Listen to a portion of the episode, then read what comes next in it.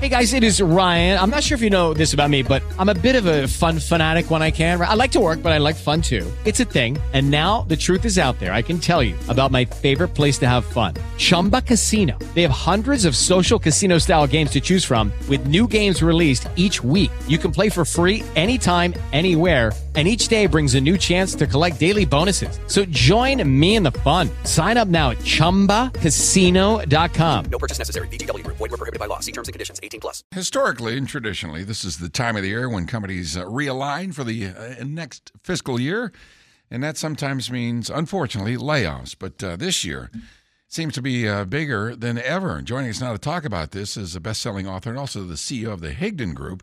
Ray Higdon is back with us. Ray, good morning. Hey, good morning. Thanks for having me. Yeah, so we see this a lot. I mean, companies everywhere, 24,000 tech workers across 72 different companies have been laid off this month. We saw it at, Meta, Mark Zuckerberg's company. We've seen it at Amazon. Elon Musk at Twitter's putting out the warning, get your act together. You're going to be laid off. It's crunch time when it comes to the finances of these big companies. But, why are so many companies doing all these layoffs before the holidays?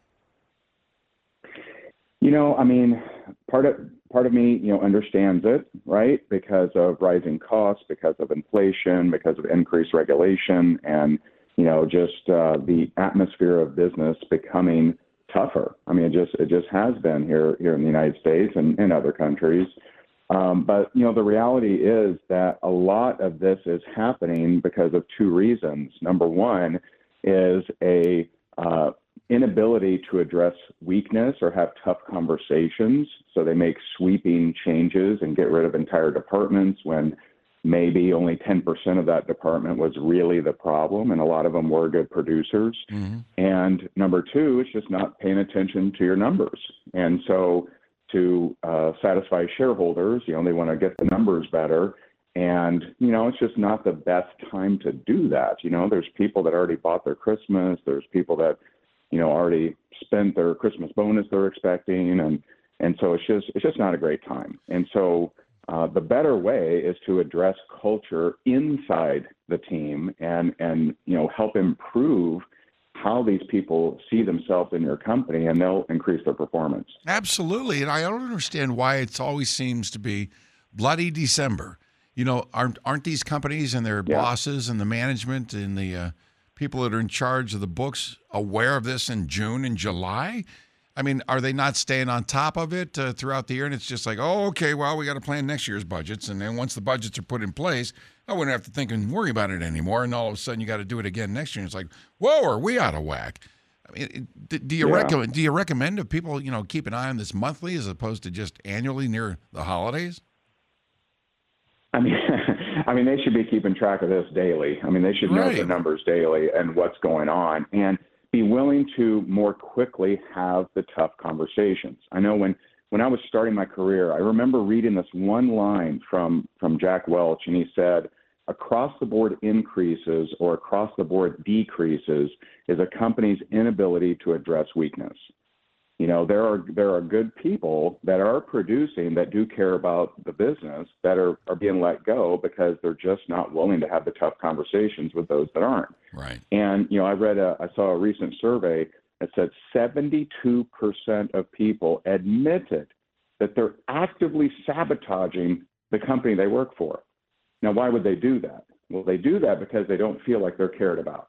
They feel they don't feel recognized. They don't feel appreciated. Right. And so if you increase your culture, they will want to go to bat for you. They will want to work harder. They'll want to care about the bottom line. But a lot of them don't because they don't think you care about them. Yeah. Now, when you make all these layoffs right before Christmas, all the people you retain, they see that. And they're like, oh, that's how much they care about poor Betty. That's how much they care about John, how much they care about me. And so you actually hurt yourself in a couple different ways.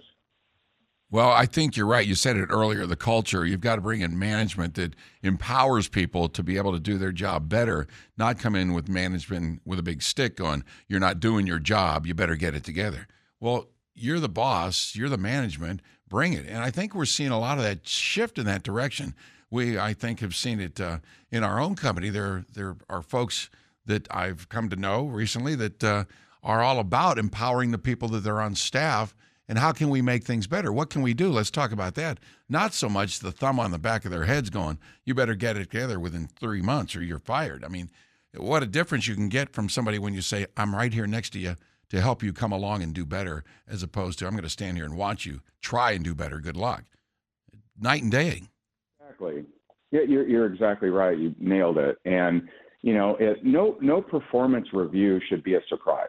Right? If there's a surprise in the performance review, then it means you just weren't communicating in the gap between performance reviews. Like you should be giving them feedback and saying, hey, here's what we're looking for, and tell them they did a good job. A lot of people don't even take the time to do that anymore. Well, I think you're right, and I think around the holidays is rough and a tough time to have to do that. And I think you know what, you've waited this long to wipe out 25% of your staff.